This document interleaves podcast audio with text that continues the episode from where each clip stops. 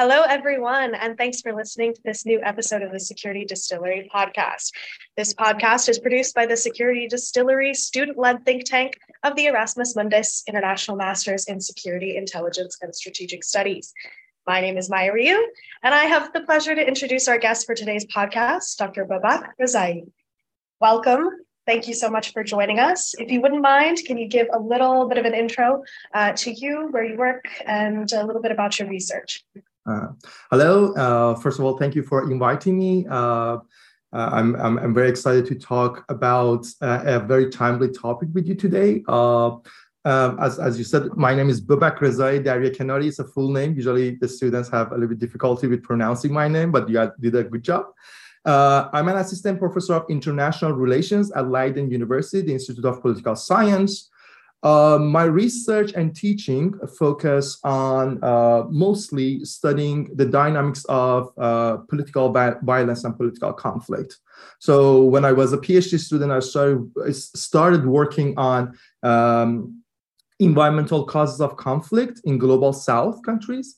And then gradually I became more interested in uh, the dynamics of uh, social movements and how they transform from nonviolent movement to violent movement. And then it became more interesting to study uh, the dynamics of the intersection of uh, mobilization, repression, uh, and because I'm a, I have a background in engineering and I have good skills in uh, working with data, uh, when social media that we will talk actually today, I think, uh, during during our talk, became something that both governments and protesters used as, as a tool, I became interested to study its role during repression and protest.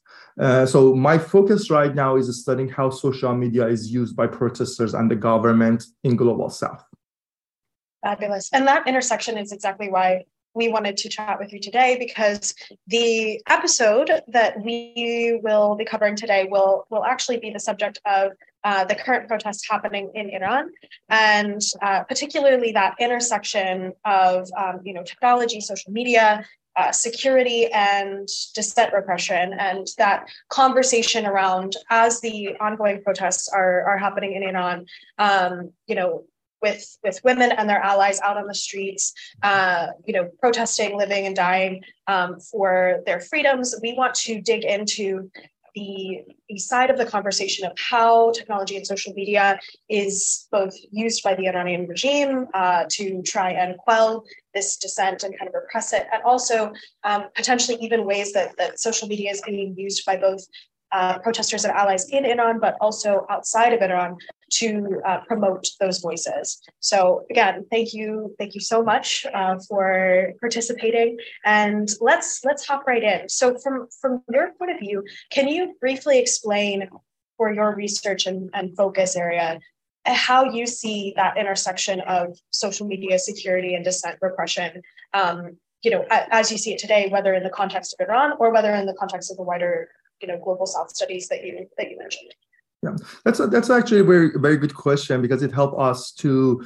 actually locate uh, the topic of de- today uh, within a broader uh, literature scholarship. Uh, um, so when we talk about technology, uh, actually let's talk about social media first. Like social media is a technology, you know, picked up and uh, around uh, uh, 2008, especially with uh, Barack Obama's uh, presidential campaign, Facebook helped him a lot to, uh, or played a very important role based on what we know from the uh, research and literature to win the presidential election. And after that, of course, Iranian Green movements in 2009 used that, and then Arab Spring, and it kept coming or becoming a very important tool for protesters. Um, that said, uh, technology always played a very important new technologies better to say uh, played a very important role in this interaction or, or, or, or, the contention between the government and protesters across the world right? Um, so if you want to go uh, very back uh, during the uh, russian revolution bolshevik revolution in russia uh, lenin, lenin used this idea of using a newspaper to spread the word or make conscious uh, consciousness about uh, what's happening in the country, right? So spreading the news using newspaper was something significant.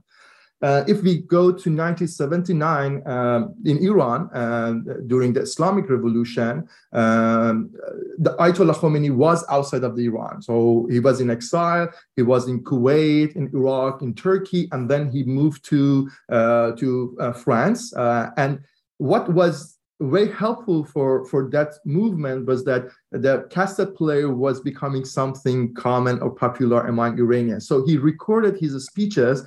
He gave instructions um, to the to the people on the uh, on the cassette uh, cassettes, and then people smuggled them to the to Iran, and then they could hear what the Ayatollah said, for example, what's the plan for a strike? What's the plan for, for mobilization?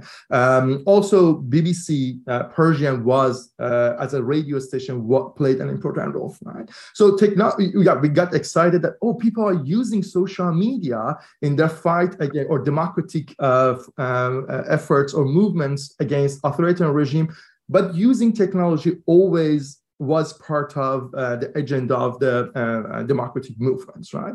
Social media plays more or less a similar role. As I said, uh, first in the US in a democratic regime, and then it picked up. I remember in 2009, I was in Iran and I was a student. I remember that people use Facebook, YouTube, uh, Twitter uh, to communicate with each other, um, first during the presidential campaigns in Iran. And then after that, when it led to uh, a wave of protests, which is known as uh, Green Movement. And then in um, doing the uh, uh, but it failed somehow right? Or it was not a successful movement so it didn't get much attention from the board. But social media got a lot of attention uh, during the arab spring because uh, facebook was a, important tool or, or twitter was an important tool for the protesters uh, during during the arab spring. So um, that's how I, I see the role of the social media historical wise how it how how how we, we see it as a part of a technology that people use um, in in their in their uh, democratic movements or their agenda for achieving their goals. Uh, but something that we should consider or we always forget is that and we keep i think we will it will come up and we can discuss it further in the uh, during during uh, this this session is that governments also are smart right? Especially authoritarian regimes they they see these technologies they you might you might get them surprised or uh, surprise them by using these technologies these new technologies like social media against them. Uh, start a movement even be a successful movement like what happened during the arab spring but they learn right? They they, they adjust their repressive apparatus to make sure that they are using or exploiting social media in their favor to to to demobilize the movement to repress the anti-government movements right? So it's something that we should look at them from both sides and it's evolving over time and um, that's that's makes it something interesting for me.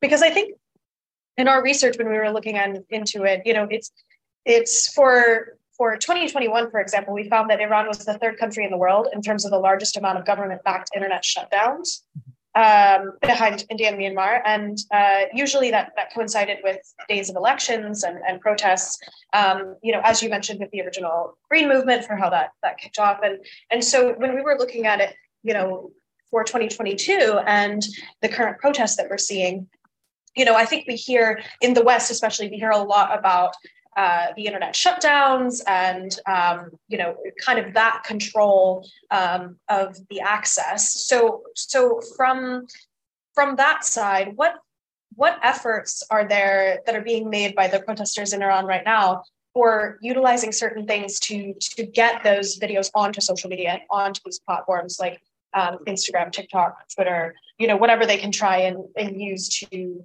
to take that platform and then um, really push out into the wider world what is going on um, and the you know um, the violence that's happening during the protests and the violence meted out um, by the by the Iranian regime.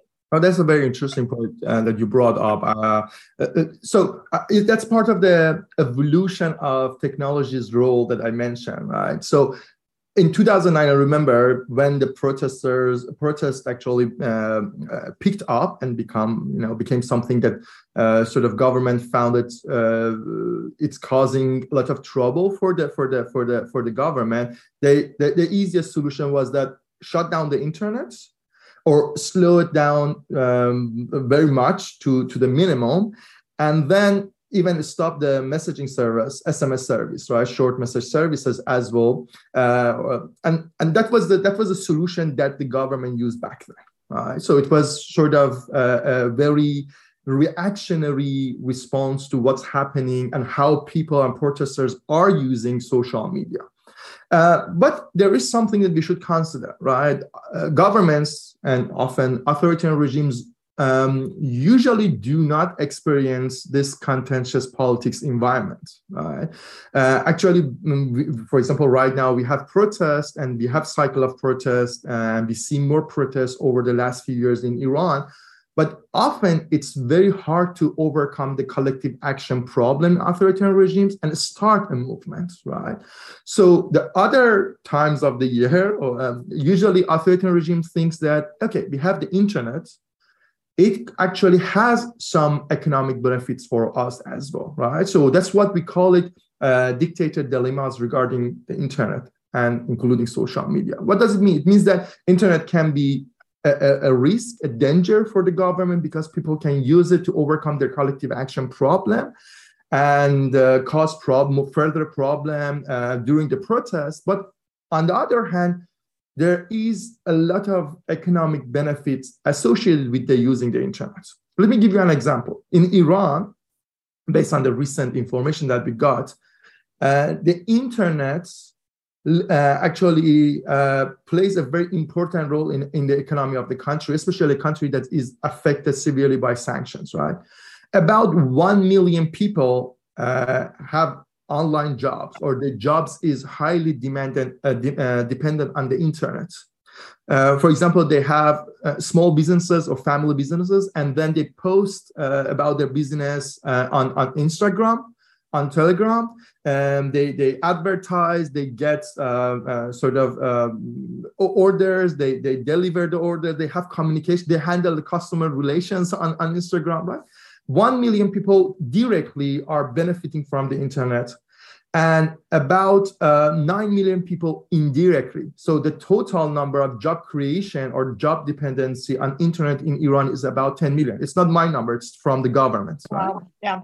Yeah, and over the last two months, due to the disruption of the internet, uh, it, it led to a loss of about 4 billion euros. So it's a, it's a huge economic benefit that government is losing. Right? So that idea of the shutting down the internet fully doesn't work. Right? So that's what one part of the idea we should think that, uh, as you asked, how we get the videos because shutting down the, shutting down the internet entirely is not a solution. Right? So you can see at the beginning of the movement, it was too difficult for the government. So it was a cyclical uh, behavior. You could see that during the day, governments um, actually opened the uh, internet space for, for people to use um, for, for their transaction, for their businesses. And when uh, then around 8 p.m., uh, the, uh, the internet censorship uh, started or a shutdown of the internet started until 4 a.m. the day after. So it was the, during the time that people actually protested. So you could see there was some on and off uh, access to the internet. Uh, oh, and sometimes we see a severe shutdown of the internet uh, because uh, now it's a strategic tool for the government. Uh, there is a there is a great scholar in Hertie University, Anita Gohdes, and she works specifically on this type of um, uh, governmental strategies. And she finds that actually shutting down the internet is associated can be associated with a high level of repression uh, by, by the state in some areas. So, for example, mm-hmm. now in Kurdistan, we see that the, uh, the internet shutdown is uh, very regular and it's happening. Uh, it's more common, it's more permanent. Uh, mm-hmm. Then should get concerned that okay, there should be something that the government doesn't want to us, uh, what doesn't want us to hear, right? So that's something that we should consider. And I want to add another a couple of other points is that uh, is that uh, VPN technology also got better, right? So in the past, governments had actually did better in um, sort of uh, uh, sort of uh, censoring uh, the VPN uh, services as well. Now VPN services got smarter and it's harder for the government to censor them as well. So it's a mix of different mechanisms that helping protesters now today or these days in Iran to, to benefit the internet uh, generally and social media particularly.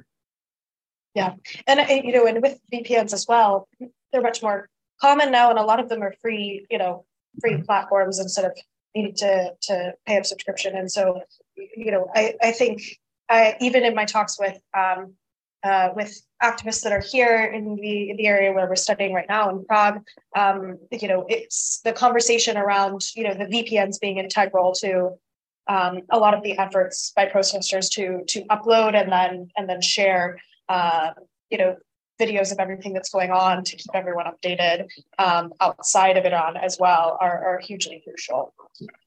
Um, so it, you know, kind of connected to this um, to this conversation of really the the protests in Iran and also the the social media being able to disperse um, their their voices and and obviously the the videos of, of everything um, that is going on. You know once it gets to the international community you know in your mind is is there a way to to also utilize social media um, for a kind of give back to what those protesters are doing you know platforms voices like is that as as crucial i think um, you know uh, as it seems, right? Because I think even in conversations with with some people that I've had here, for example, where um, some of our amazing student activists, even in our own program here in Prague, are part of protests and and actively, um, you know, sharing everything online, sharing their own protests here in Prague about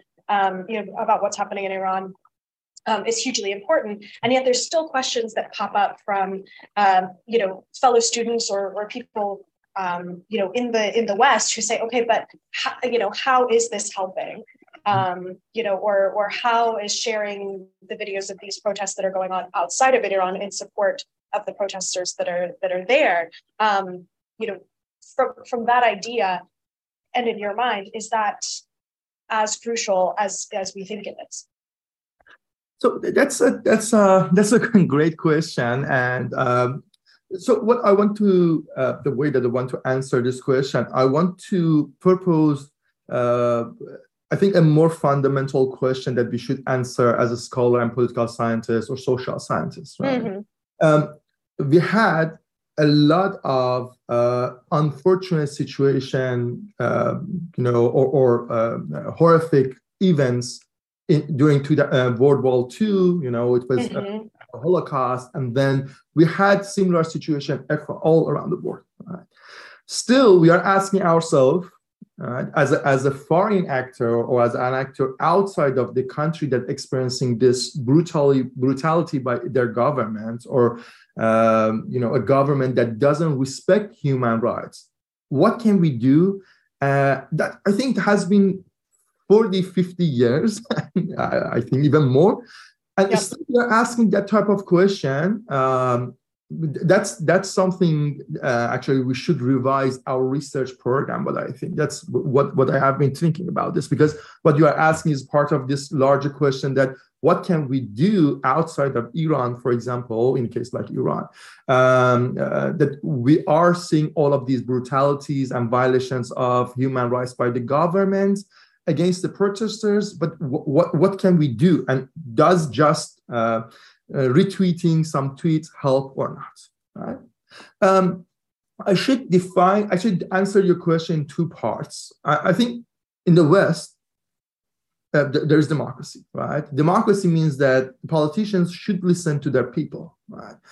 If you are worried about what's happening in Iran, you should uh, actually uh, have your voice uh, heard by the politicians and make it important and uh, or significant issue for them as well right? So this is something that talking about iran talking about these atrocities all are important right? I, I will get back to this in a, uh, in a moment.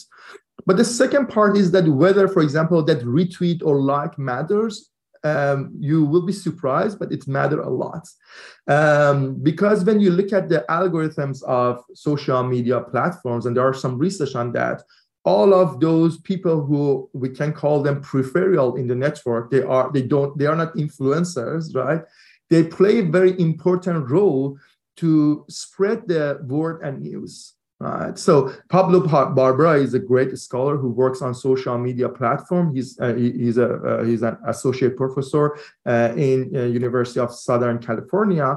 Uh, he uh, him and his co-authors work on a paper, and they show that actually all of these retweets matter to to spread the word. So what you are doing, for example, your your um, friends are posting about Iran, and you are retweeting. That plays also an important but what we should ask from politicians, the European politicians, let's say, or the American politician, or the politician in the uh, in global north, is that uh, they they they.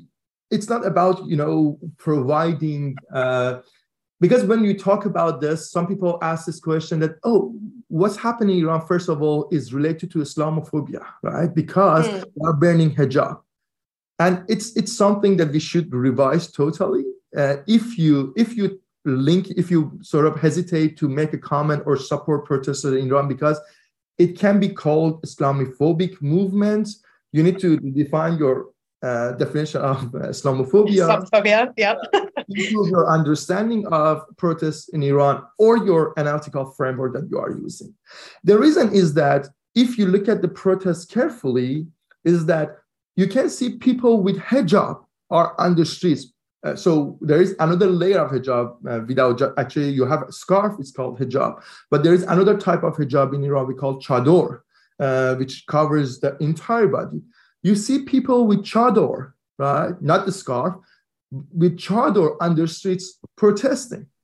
So if you are sitting you know miles away and said oh you know burning hijab uh, or, or, or scarves are islamophobic uh, you know moves and ignoring the understanding of those people with hijab on the streets protesting the government in Iran. So that's I don't have anything to say. So let the people actually let the Iranians tell you if it is a Islamophobic or not, um, because that's the protest, and you see that people with hijab, religious people, are on the streets and they are protesting the government. So that's something that I think we should clarify that and tell people no, it's not about um, Islamophobia, actually, it's about uh, some of the very religious people who are against the government. They say that the government is using religion as an instrument. Actually, we want to protect Islam again, uh, actually, uh, from those who are abusing Islam, abusing religious uh, religion to to to to repress other people, to kill their people, right?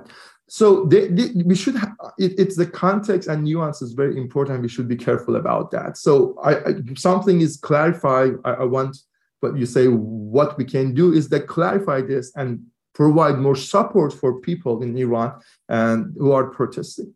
Um, regarding the politicians uh, there are different level of uh, actions that they can take right? Whenever we say support us is that but we don't want a civil war in Iran.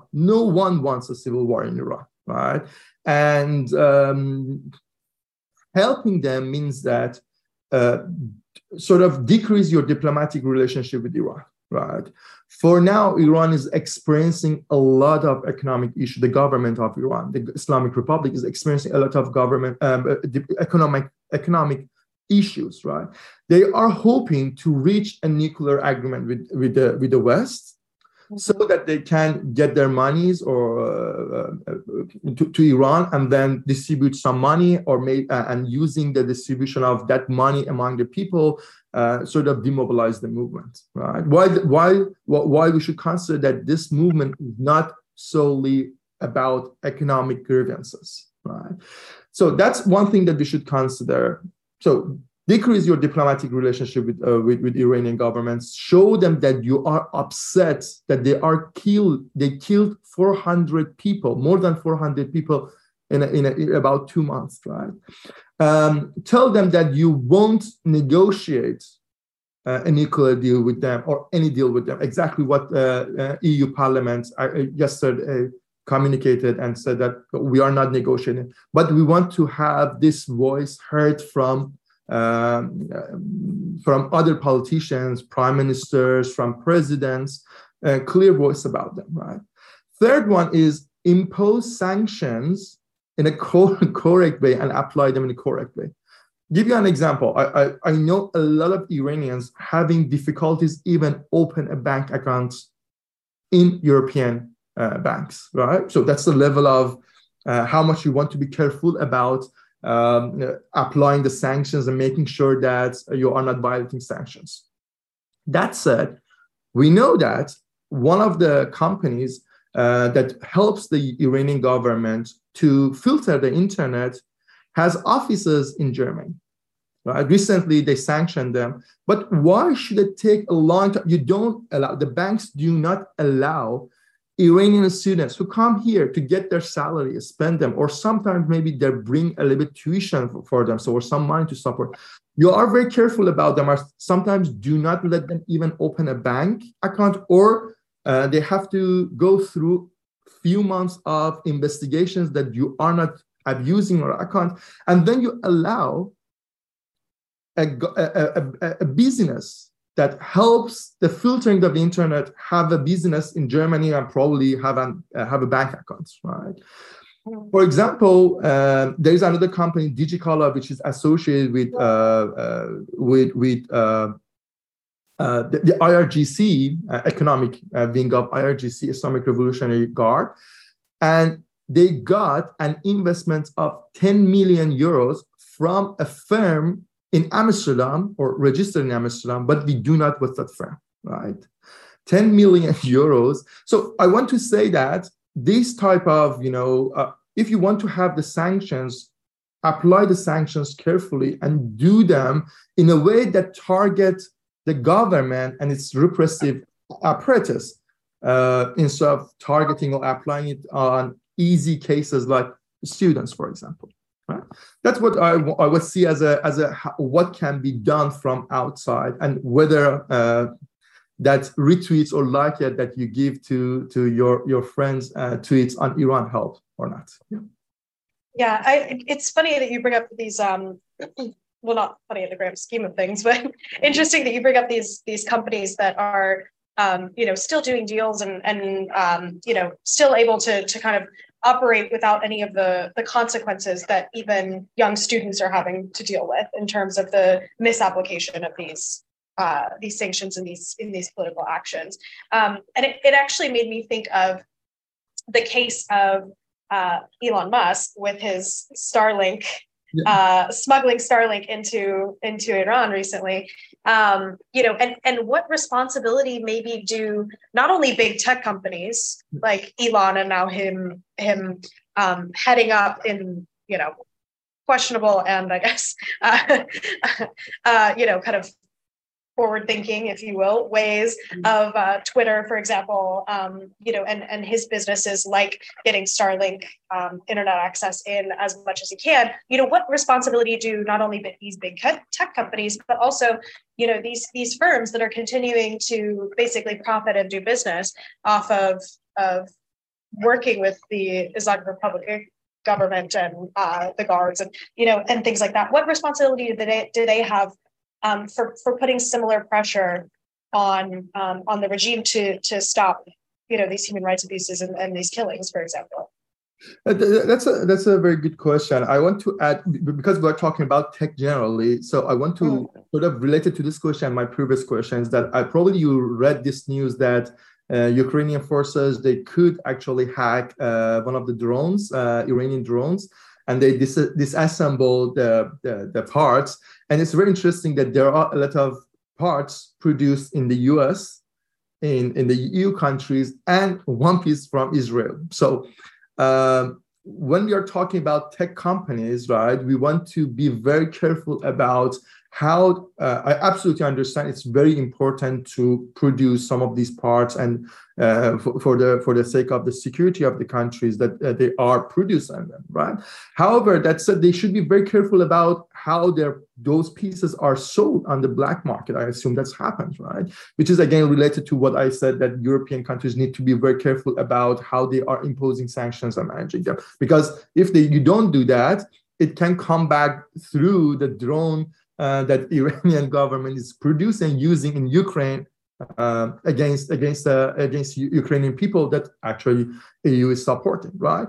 So we should careful, be careful about that. But if we take it uh, more toward the social media, one, one of the points that I have and I make uh, and I think about these days that why social media is actually uh, helping protesters in Iran and government is failing to uh, use social media as a repression technology is that uh, I think we saw a large improvement uh, in, on social media platforms, uh, my focus especially especially is Twitter. Twitter improved significantly regarding fighting uh, unauthentic pro-government operation campaigns, right?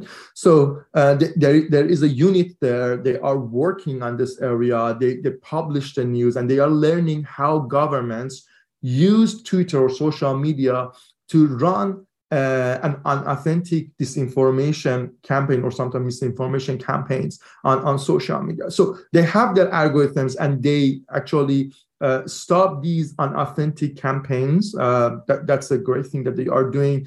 Uh, they are now better with reporting the news. I know that, for example, there are some uh, some some accounts on social media or on Twitter that uh, are not are actually part of the uh, cyber army of Iran. So what they do, for example, they spread the violence. They want to post the uh, they, they post the photos of the protesters and ask people to identify them.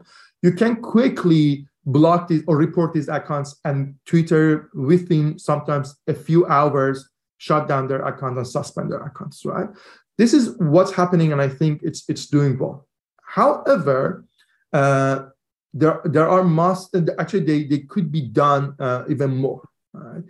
i think uh, when you have a large number of uh, people using social media in the countries that you see there is a risk of conflict you should have people expert on that country uh, on that knowledge on that culture and that uh, language to help you to understand the nuance of the conflict in this country. So when I'm looking at the at the at the at the post, and sometimes I, I am doing some sort of um, report of the tweets as well myself, I see that sometimes Twitter is doing good, and sometimes when the context becomes a little bit, uh, you know, a little com- complex. The context of the tweet becomes complex, uh, or it's more uh, understandable for a person who is familiar with the Iranian culture or Middle Eastern culture, they don't get the idea and they said, oh, we, we reviewed and eva- evaluated your report, but we are not um, uh, sort of suspending this account or we are not we are not actually we don't see this tweet a violation of twitter policy though i know twitter policies very well right?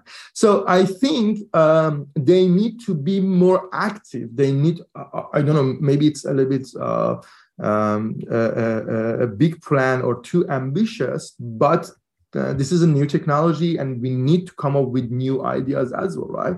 As you have marketing team for Middle East uh, in social media uh, uh companies, they need to have experts on uh, safety and security of social media platforms who are expert on those regions or, or, or the areas, especially if they are prone to conflict. So that's something that should be done, I think, by, by, by big firms. And my focus is mostly on Twitter. I'm talking about that. Instagram and Facebook are very, actually, they are not very good platforms for political activities because I heard a lot of people, I can uh, list them uh, if I go through them, that people said, we posted about a revolution, uh, about the revolutionary movement in Iran, and they got uh, actually uh, removed from the platform because the idea of that platform is different, right? So it's a entertainment, it's a happy place. You you you you you show all of the good thing that's happening to your life. So you don't want uh, make that platform, or especially Instagram, a very uh, a very a, a political, uh, I, I, would say, mm. platform. So that's something that also um, uh, in, in big tech companies uh, or big social media companies should consider, uh, or people can keep them accountable, right? So you you you you should promise that you do not um, manipulate the flow of the authentic flow of information on your platforms. That should be your commitment. And posting about protests and call asking people that react to the atrocities that the government is committing is not an authentic, uh, unauthentic or, or unoriginal um, flow of information. That's a reality. So that's what I see uh, that uh, tech companies uh, or specifically big social media companies can do. Yeah, and because if you think about it, you know, obviously these big these big firms they've got crisis plans for everything. You know, they've got they, they, yeah. they they've they've they've uh, surely been thinking about um, you know kind of all worst case scenarios. Um, but I think per our discussion on this this episode, for example, is you know do do they have the plans in place or, or have they done enough proactively to be prepared for these moments when you will see larger um, larger kind of campaigns of disinformation campaigns that are coming out in response to um, you know, to these governments and authoritarian regimes, realizing that they they as well need to take a hand in, um, you know, in in utilizing and securitizing social media um, amidst these really uh, dramatic moments for for the future of of their control um, in their country. Yeah, so I think I think you brought a very interesting point that I always tell, my, tell myself and my students that uh, I think after what happened during the uh, 2017 uh, presidential election in the U.S. If I'm, if I'm that Trump pres- Trump won the presidency and he used yeah. abused the internet. You, we could see there was a revol- sort of revolution in in in uh, social media companies that they became more welcoming of uh, uh social scientists in their teams. Right. So I, I am an engineer, so I easily um, uh, criticize engineers for what I want to say. Is that engineers always think that they got that right? Uh, it's a very mechanical situation of solving the problem. There are some people that they are posting um, misinformation or disinformation and we define an algorithm and then we can identify them or we can deal with them right? Yeah that's it's easy and it's done. Right? Which is not right? Which is not because we as social scientists uh, we see the problems uh, have different layers and you uh, and and the people are much much smarter than a machine or algorithm thinks. I teach i teach machine learning so i do believe in that but i criticize that. People are smarter than machine at least for now right? Maybe in 100 years they become smarter than us uh, but i doubt that. They get uh, computational power. Anyways i think at the moment people are smarter and they can play with these algorithms. They can they can uh, they can uh, get away with all of these algorithm that you are defining to sort of handle the misinformation problem right? So what they what they need to do i believe is that they need to engage more with social scientists. I, I was talking to some of uh, the students in your program. I heard that you are receiving training in algorithms, uh, the, the intelligent, um, um, uh, artificial intelligence, about the these type of stuff, right? And you do security, right? If if I was in, uh, in Facebook or Twitter, I would have hired some of you. Of course, I think it would be hard to hire some of you, uh, convince some of you to work for those big tech companies. I know that. But if I was them, I said, okay, these are trained very well. They can come next to my engineers and form a working group um, to, to deal and help us with these type of crisis because they they know what what are the social and societal issues social mechanisms. They know security aspects of the crisis. They understand conflict and they have a good understanding of uh, algorithms um, developing the algorithms social media their architecture. Of course we, you can use your engineers and experts computer scientists as a part of a team. I know that they have social scientists, but the weight should go upper and upper, right? They need to rely on social scientists and and and uh, security experts even further and form all of these crisis team uh, or st- uh, crisis strategies and plans to deal with these type of issues. Simply, mistakes that they make can lead to having a higher number of people getting killed, arrested, tortured, just pure human right violations, right? So that's something that it it is worth to invest in that and make sure that we have we got a very as good as possible, of course, um, uh, uh, crisis uh, management plan for such a situation that happens, for example, right now in Iran.